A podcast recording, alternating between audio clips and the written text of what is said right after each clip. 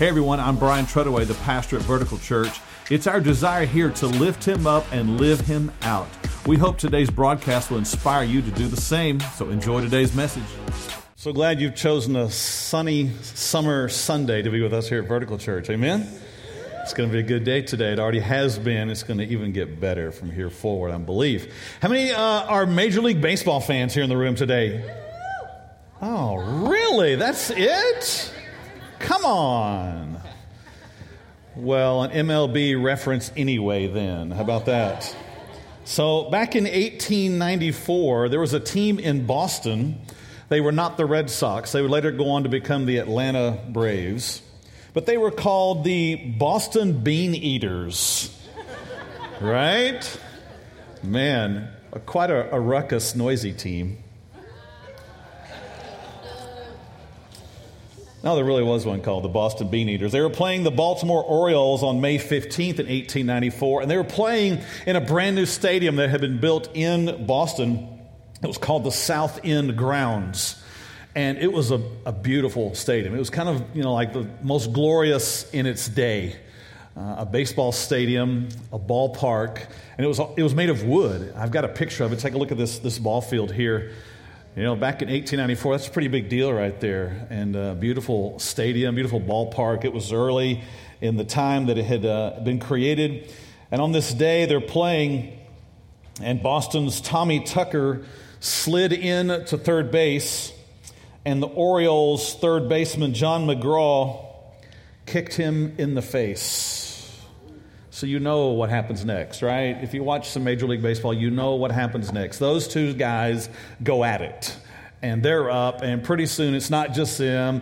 The bench is clear, everyone's out on the field, and this is happening there on this day. And it's really, I mean, they're just, they're all seeing red, really, at this point. They're mad and they're fighting, they're getting each other's face. Well, it doesn't stop there. On this day, the fight goes on up into the stadium. And pretty soon, fans in the stadium are going at it. It turns into a really big deal, and it escalates to the point that a small fire breaks out in the stadium. And they're unable to stop it. And before long, this beautiful structure is a pile of ashes. What was meant to be something glorious became something destroyed. They missed out on the future glory that was intended because someone was seeing red. Somebody couldn't keep control. Somebody gave in, and a bunch of somebodies gave in to their anger that day. What's interesting is that city officials would later say that the, uh, the fire was really the fault, ultimately, of the stadium owners. They had been required to have a water line installed to the ballpark in case of fire. The owners didn't like the fact they had to pay so much money for that and refused to pay the hookup fee for the water. A small amount, but they refused. They resisted. They stayed stubborn. And when they didn't prepare, when they didn't submit, it cost them. What would have been a small cost became a big loss. You know, that happens whenever we see red and we give in to the anger.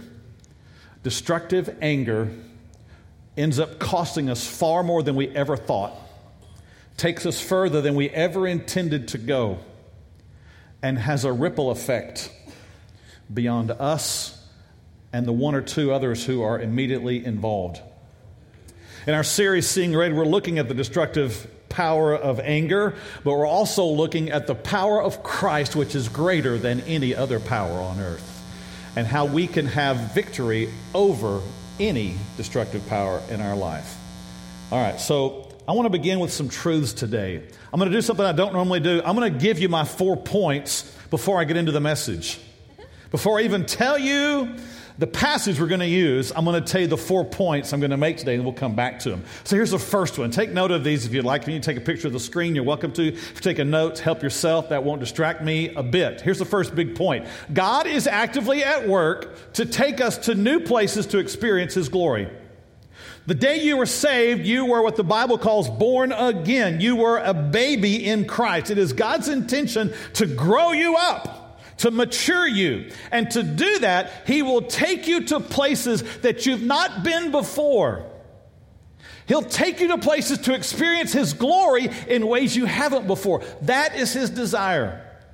And it's not like he's sitting back saying, Oh, I hope they'll let me. I hope they'll let me. No, he's actively doing it. He's arranging the events of your life so you can see his glory. Hold on to that. Point number two. Those places are awkward and require faith, trust, and surrender. God will walk you up into some places in your life that you hadn't planned on. He'll introduce you into some scenarios that you didn't have on your list of to dos, that you didn't have on the calendar when you were planning for 2018. He had some events in mind and He has walked you right up into them, and His desire in that place is to show you His glory. And they'll be awkward, they'll be different, they'll be challenging, and they'll require faith like you've never had before. Because if you don't have faith like you've never had before, you can't experience glory you've never seen before. Hello? You've got to have some faith to experience some glory, and you've got to have some surrender. Point number three you'll be tempted to get angry and bail instead of trusting God.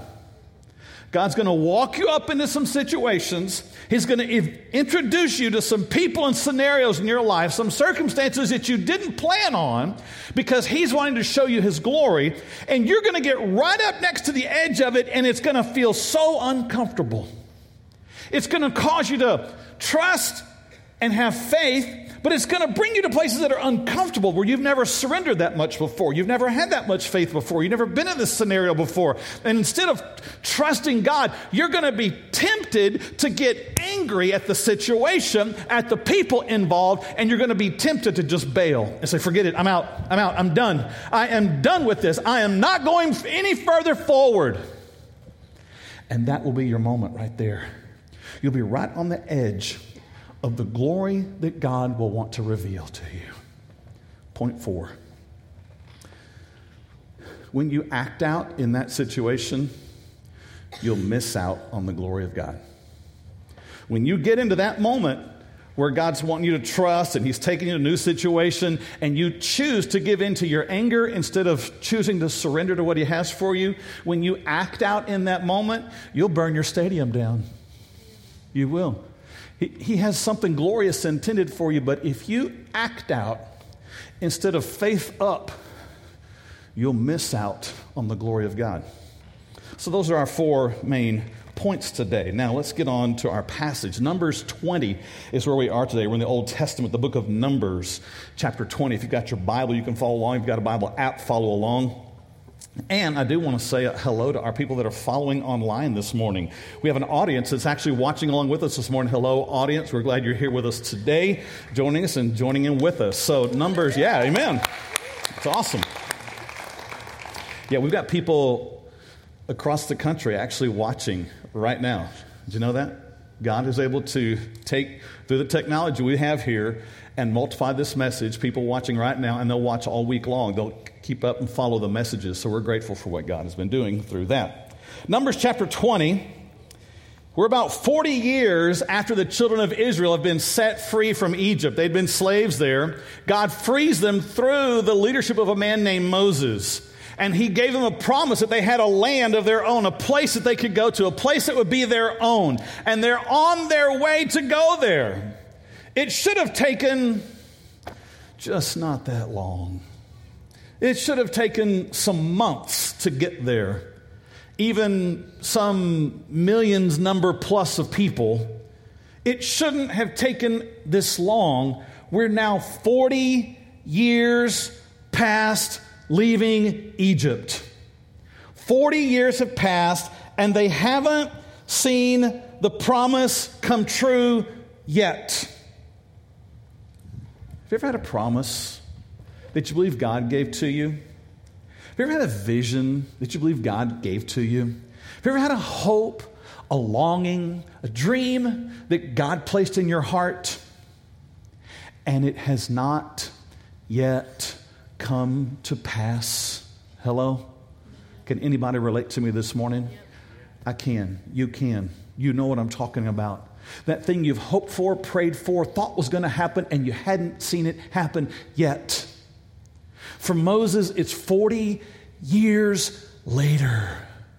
40 years in what should have taken less than a year to get to the place God had for them. He's leading the people are wandering.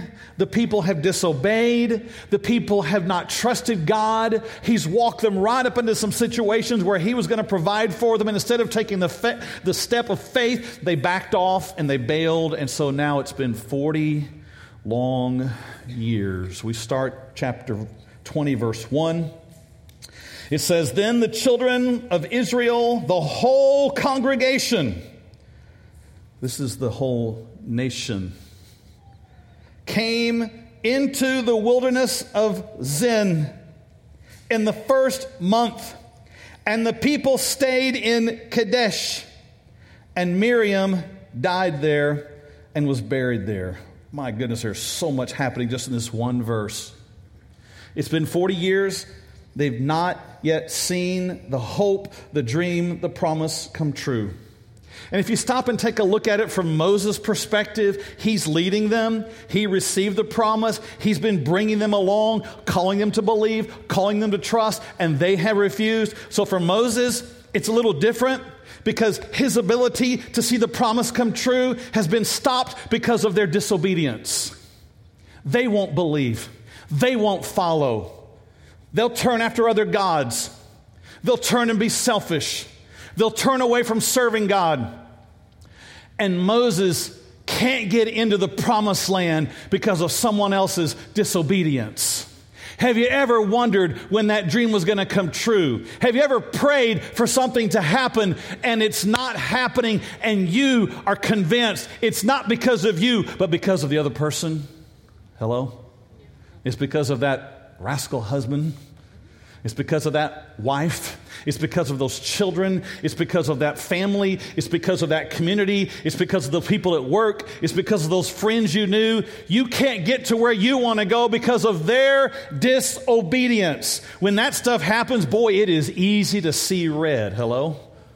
When you want to go somewhere but you can't get there because of everybody else is just being immature. They won't trust God. They won't walk forward. This is what's happening for Moses. To make matters worse, it says that Miriam, his sister, has died, and they have to bury her before they've gotten to the promised land. His sister, who's been with him, who's been faithful, now he can't get her there. It'll make you see red. To make matters worse, they're also in Kadesh. They've been there before. This wasn't the first time to be there. And here they are some 40 years later, and they're back there again. We do funny things whenever we refuse to give in to God, refuse to go to the new places that He wants us to go, refuse to trust Him into what's awkward and uncomfortable, but believe Him in it. In fact, one of the things that we'll do from time to time is we'll go back to what we think we knew before. We'll go backwards to where we thought we had felt something, had something happen where we were comfortable, and the children of Israel are back in Kadesh, and it's not getting any better. You can't go back to old places and find the new things that God's wanting to do for you.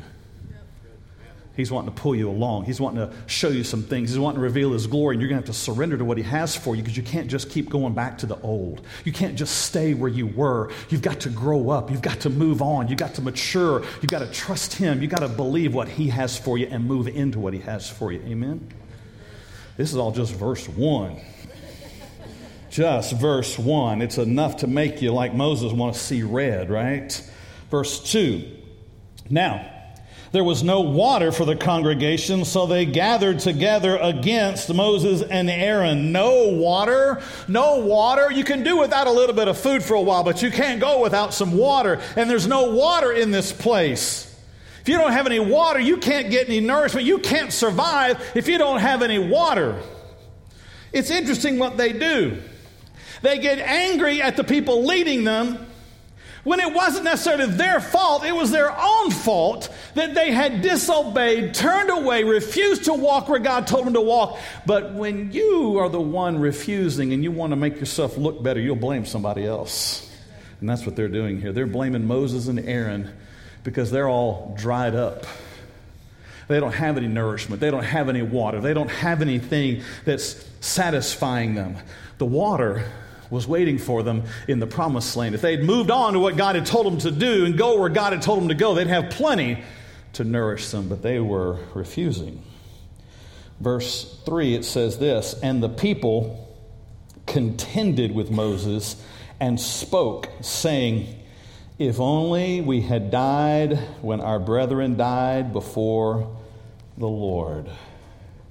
Verse 4 why have you brought up the assembly of the Lord into this wilderness that we and our animals should die here? Moses, this is your fault. Why have you brought us here? It'd be better if we were just dead rather than to be here where you've brought us. Man, these folks have lost hope. They've lost perspective. They've lost what God had done for them before, what God was doing for them now, and what God had for them then. They lost it all. When you get angry and you start just seeing red in your life, it's what happens to you. You start blaming everybody else for what's going on in your life. It's their fault. You become bitter. You become blind. You are blind completely to the promise of God, to what He had for you, to what you were called to actually do. You don't see God's hand, you don't see His salvation, you don't believe in His provision, and you've lost all hope.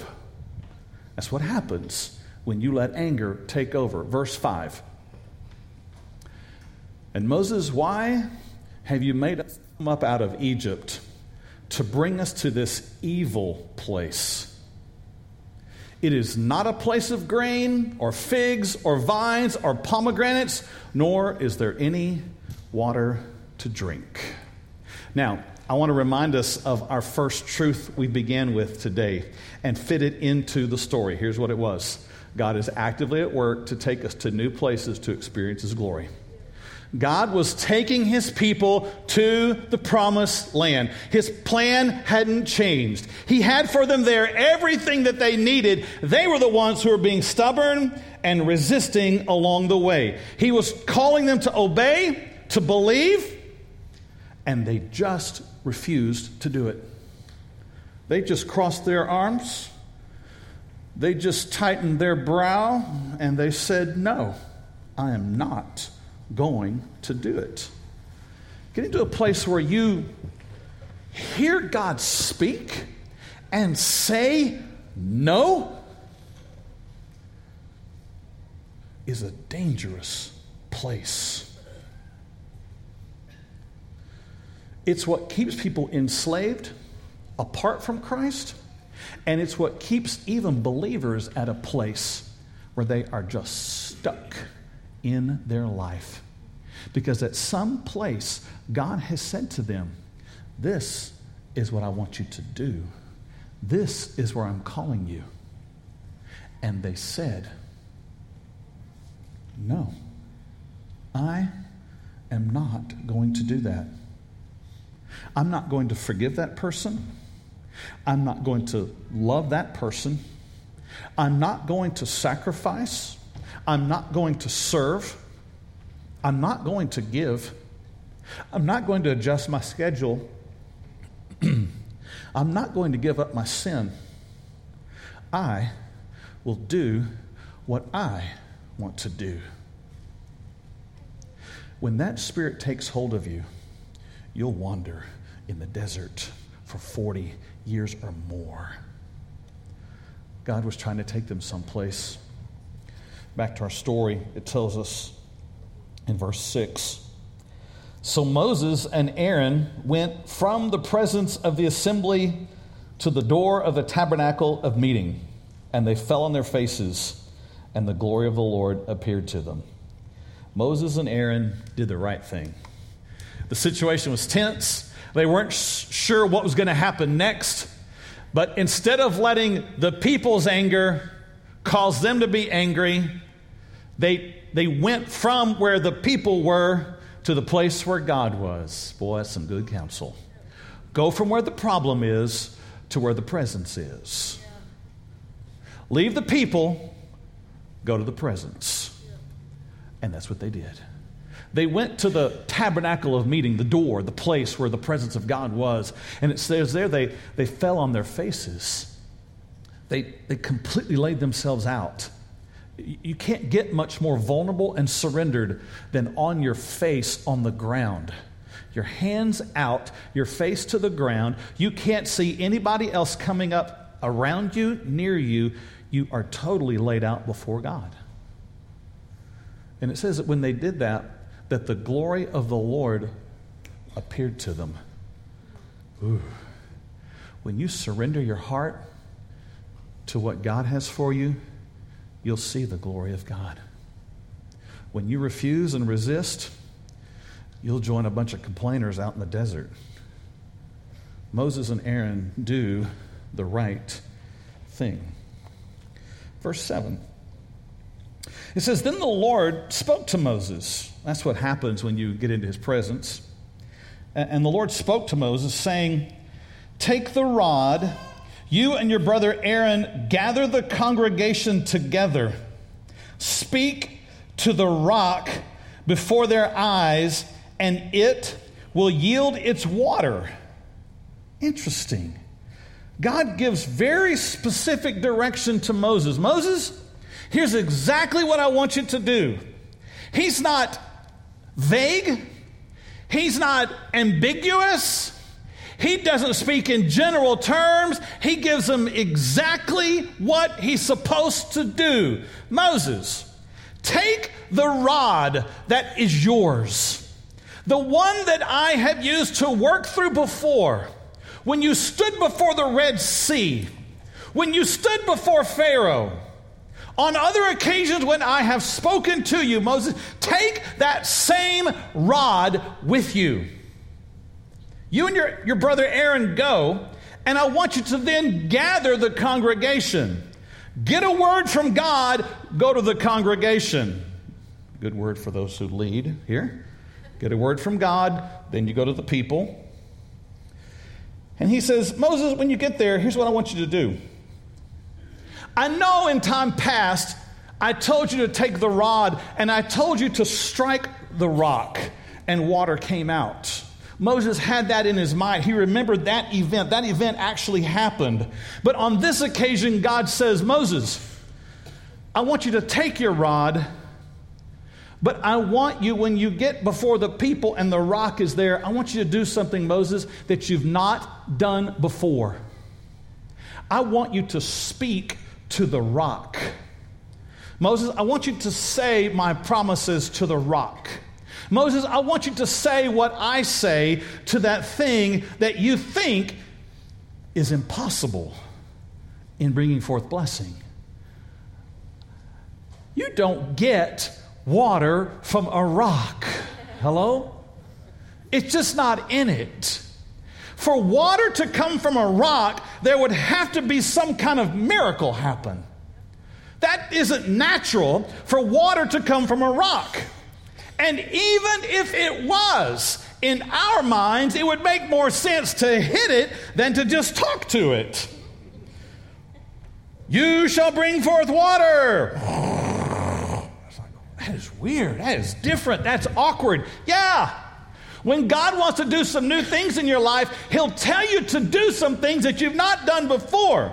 And it'll push you in places that you've not been pushed before. And you'll have to surrender in that moment and say, God, I've never talked to a rock before. I've seen rocks. I've stepped over rocks. I've stood on rocks. I've moved rocks. I've hit rocks but I've never talked to a rock before, much less ask that rock to give me some water. Right?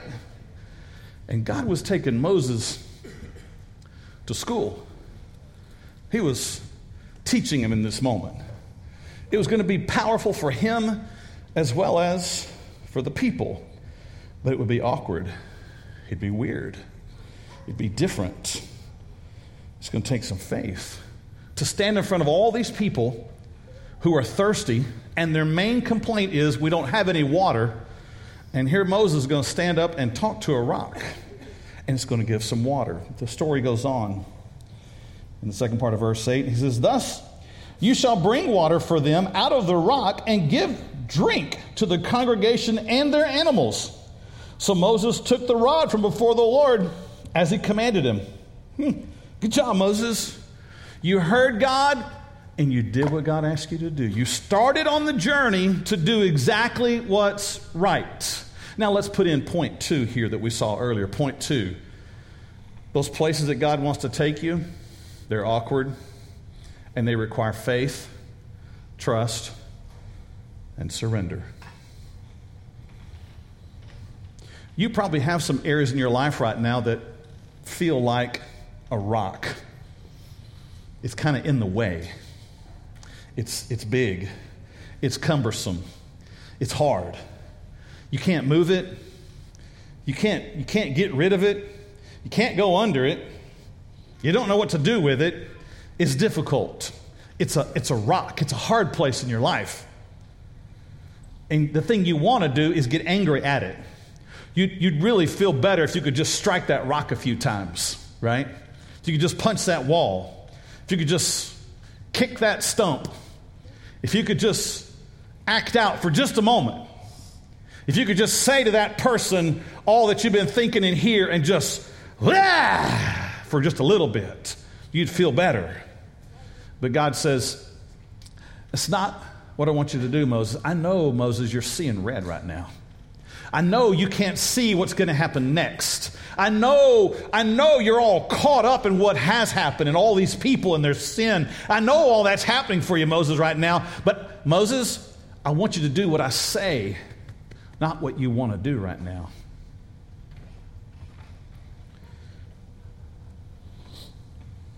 God's wanting to take you to some new places. So you can forgive like you've never forgiven before, love like you've never loved before, sacrifice like you've never sacrificed before, repent of some sins like you've never repented of before, and trust Him in some ways that you never trusted before. Oh, and I know inside there's this, there's this resistance to all of that. There's this thing that's saying, God, I, I just I just don't know that I can. I just don't know that I can forgive my dad for what he did to me. I just don't know that I can have that conversation with that loved one right now. I just don't know that I can, I can do what you're asking me to do, God. I just don't know that I can do it right now. I know that resistance inside. But I also know the Spirit of God is placed inside you. And if you're a believer in Jesus Christ, He's calling you, He's speaking to you. He's calling you to obey. He's calling you to do that thing that seems uncomfortable and awkward. Back to the story, verse 10. And Moses and Aaron gathered the assembly together before the rock, and he said to them, Hear now, you rebels! Uh oh. What? I don't remember that being in the script, Moses. I don't remember God saying that's how you're to address them. Moses, I don't know what you're doing here. Hear now, you rebels! Must we bring water for you out of this rock? Moses, hold on, dude. I don't know. You know, don't you wish you could just rush up to Moses right then and say, oh, stop, stop, stop, stop. This is not, no, no, no, this is not it. It's not it. Moses is letting red take over. He, he, he's yelling at the people. He's calling them all rebels. When you, when you start acting out, that's what comes out. You start saying things later, you think, oh, why did I say that? Oh. When your anger gets on out there, it starts resulting in name calling and it starts lifting up who you are instead of who God is. Look what Moses said. Must who? We. Must we bring water for you out of this rock? Must we do this? Moses, it was never on you. It was God who was going to do it. And Moses says nothing about God here. Moses doesn't say, God has shown me how he's going to answer our cry. God is about to show himself marvelous. God is glorious. He doesn't say any of that. In fact, he's pointing at himself. Do I have to do this for you? I've had to do this for you before. Here I go again. Here we go again. It's what we always have to do for you. Here we go. It's all about him in this moment. Moses, you just were in the presence of God. Hold up, Moses. What are you doing? Verse 11. Then Moses lifted his hand and he struck the rock twice with his rod. That is not what God asked you to do, Moses. I know what happens you get all caught up in what's happened and these people and where you are, and it's been 40 years. I know you get caught up in all that. Moses, I didn't tell you to strike the rock, and Moses takes his rod and pow, pow. And he's, he is filled with his anger. And it's not what God had in mind. It's interesting what it says happens in the verse here. And water came out abundantly, and the congregation and their animals drank. What happened? Where was God? I thought he said, Don't do that, Moses. He did. I thought he said, Speak to the rock, Moses. He did. But Moses got caught up in his anger instead of caught up in God's glory. And in spite of Moses' disobedience, watch this God was merciful to the people, and he gave them water to drink. You know, you can sometimes get some initial results when you blow your cool, right? Oh, I remember as a parent. I remember those, those nights when it's getting late and Heather and I were tired and we were ready to go to bed and the kids were anything but ready to go to bed. And they're playing in their rooms and they're laughing and they're going on and their rooms are a mess. And it's just, it's all building up inside me. You know, what I'm talking about? Hello? Don't leave me hanging out here, parents. Come on now.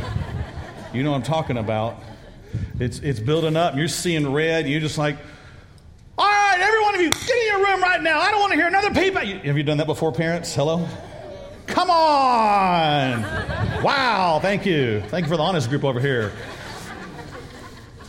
So that happened. I don't, I don't know how many times it did happen, but I did it, you know, and immediately, you know, like cockroaches, they just scatter to their room, you know. They're gone, and they, you know, the door's shut, and there's no, there's no word anymore. You know, you don't hear anything, and you're like, I showed them, you know. Feel good, and you go back and lay down in the bed, and then you feel just horrible. You know?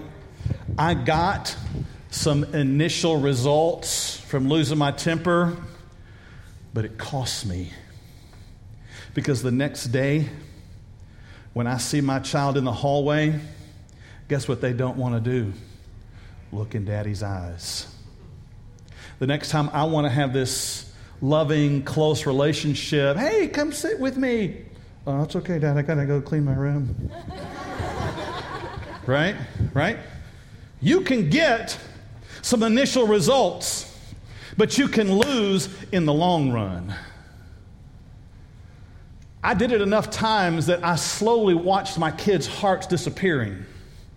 And I thought, I can't have this happen. I'm not going to win the game of clean room and lose my child's heart. There's got to be another way. I'm not going to win the battle over what I'm frustrated at my spouse about, but end up losing any kind of close intimacy ever again with them. Amen? I'm not going to spout off one day to my friend group and tell them all what I think and get some initial satisfaction, but end up losing because I blew my testimony of who I am as a a believer in Jesus Christ. And I believe God was giving the people the water they needed, but there was about to be a cost. Moses was about to see the result, but he went about it entirely the wrong way. This is where our third point comes into play this morning. You're going to be tempted to get angry and bail instead of trust God. Moses had a moment where he could have trusted God to do something unbelievable, something that no one had seen before. And God has given his promise that he was going to do it. But Moses, he couldn't do it. He chose not to do it. He resisted. He rebelled. He refused. You know, that happens sometimes in marriage, relationship with a child, in the battle with sin. God's calling you to surrender and trust, repent, believe Him, take that step that feels so awkward, but instead you refuse and you give in to the anger, you give in to the resistance. Here's the result of what happened in verse 12. It says, Then the Lord spoke to Moses and Aaron. And he said, Because you did not believe me. Do you see the importance of these two words right here? Because you did not believe. Not believe me. To hallow me in the eyes of the children of Israel. In other words, to make holy, to show reverence and glory. Therefore, you shall not bring this assembly into the land which I have given them. Moses, Aaron, there's a price for acting out like you did. I gave you an opportunity to trust me, believe me. And the result could have been overwhelming. We could be reading about a different story today in the Bible if Moses had stood up and said, God has spoken. God has been gracious to us in our stubbornness and our pride. And today, God, we repent of our sin and we ask you to pour out your blessings because of your mercy to us. And a rock would have poured out some water, and the people would have been blown away. Water from a rock. It would have been a very different story. That's what God wanted to do. Our fourth point, you already know it. When you act out, you'll miss out on the glory of God. Mm. Moses and Aaron would miss out on getting to go into the promised land because of their own resistance, refusal. They settled for their glory instead of God's glory. They settled for showing how angry they were instead of how good God is. They settled for their selfishness. And they missed out. You know, let me read one more verse and we'll wrap this up. Verse 13. This was the water of Meribah because the children of Israel contended with the Lord, and he was hallowed among them. Meribah is a word that means contention or strife or fighting or resistance. Here was this place that they had come to, Kadesh. There they were. And the Bible says, as a result of their response to God, that this place would now have a new name. They would forever remember this event and this place by their response. This place would now always be called fighting. And it didn't have to be that way. It should have been called blessing. But because of their own resistance, it became the place of fighting. And they'd forever look back and remember hey, remember that time we were in fighting? Remember that time we were in conflict? Remember that time? Yeah. Well, remember. That's what happened there. What's fascinating to me is the very last part of the verse. They contended with the Lord, and he was hallowed among them. He showed his holiness, his glory. And you remember what God had said to Moses? Moses, you won't go in because you didn't hallow me. You didn't show me reverence. And God hallowed himself among them. You see, God is always going to reveal his glory and show his glory. He's going to get the glory. The issue is this Moses was invited to join in with the glory of God. God was going to glorify himself by doing something miraculous. And Moses and the people could have all seen it and all gotten to be a part of it and shared in it and remembered the day and the event in a completely different way. But as a result of their refusal, now God would hallow himself and they would stand apart from it. They would see it, they would see his holiness, they would see his glory, but they wouldn't share in it because all they could do is see red. God longs to pour out his glory in our lives. In every person's life in here this morning, I don't care who you are, in every person's life, he is arranging the events, conversations, bills you've received, places that you have lived, and place that you live right now.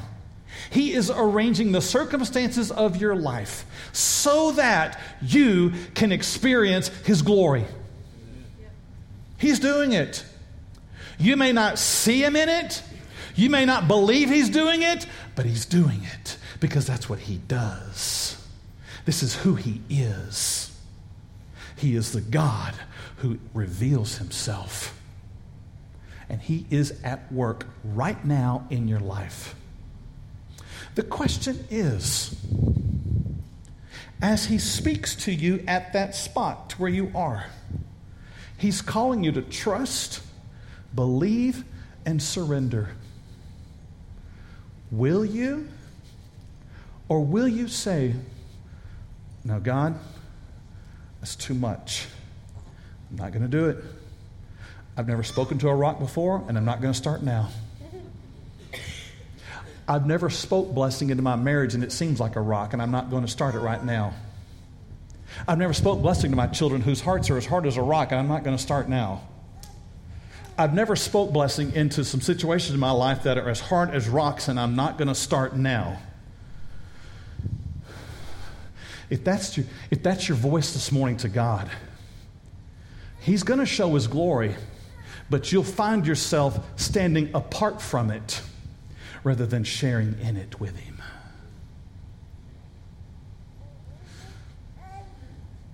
I close this morning with the very same phrase that I closed with last week. There is glory in surrender. If Moses could have surrendered, the people could have seen a different glory. In your life right now, God is wanting to show his glory. It's not about the other people involved. It's not about the circumstances involved. It's not about all of that stuff. It's about your response to God. Will you have a heart that believes and surrenders and says, God, I will do what you say. I will repent of my sin. I will turn from the things I have trusted in. I will live my life in pursuit of you. I will seek reconciliation. I will serve you. I will sacrifice. When you get to that place of surrender, you'll experience the glory of God in ways you never have before. Amen. Why don't you bow your heads? I know every one of us are at a place right now where we're wrestling through some of these things. But I know God is speaking to you right now. I know God has arranged the events of your life so that you can experience His glory. And this morning, what He looks for from us is the heart like we talked about a heart that says, God, I, I yield to you. I surrender to you. It's not what I want, it's what you want. It's not about me acting out in my anger. It's about me surrendering to you. For some of you this morning, you know exactly what that area in your life is where you need to surrender. For some of you, it, it's, it's a little different than that. It's about your whole life. You, you're living your life resisting, you're running away. God's been speaking to you. The love of Christ has been calling you, and He's calling you to Himself. And it's time for you to surrender your whole life to Him so that you truly can be rescued, saved, because you have fallen so far short of the glory of God. But now you see what Jesus has done, and it's time to come running. For some of you, it may be the step of making your faith public. We're going to be baptizing here next Sunday morning. And we've got a group of people already who are saying, I want to be baptized. I want to I want to follow Christ. That may be what God's calling you to today. In just a moment, I'm going to pray. Our counselors will be available here at the front. And when that happens, when we begin to sing, I'd encourage you to move right then. You come and let one of them know, I want to trust my whole life to Jesus Christ. I want to be baptized. Or I need to surrender an area of my life today, would you pray with me? And our counselors will be here to lovingly pray with you, encourage you as you surrender to God. Let's pray together. Father, this morning I'm so thankful for your word that speaks truth and speaks life, that calls us out of our darkness, it calls us out of our shame it calls us out of our failures, and it calls us out of our life of selfishness to walk in step with you, to trust you. I thank you that you are the one who is leading and guiding and taking us to new places. And I pray today we'll have a heart of surrender to, to move into those places, to do some things we haven't done before, to trust in some ways we haven't trusted before and that there will not be named among us a spirit of resistance, a spirit of reaction, or a spirit of anger, but instead we'd be a people who have surrender written all over our hearts. We take this time to do just that, Father, to surrender our wills to you. We pray in Jesus' name. Amen. I really hope you enjoyed today's broadcast. I hope it has inspired you to lift him up and live him out. If you'd like to know more about Vertical Church, check us out online at verticalchurchovilla.com. We'll see you next time.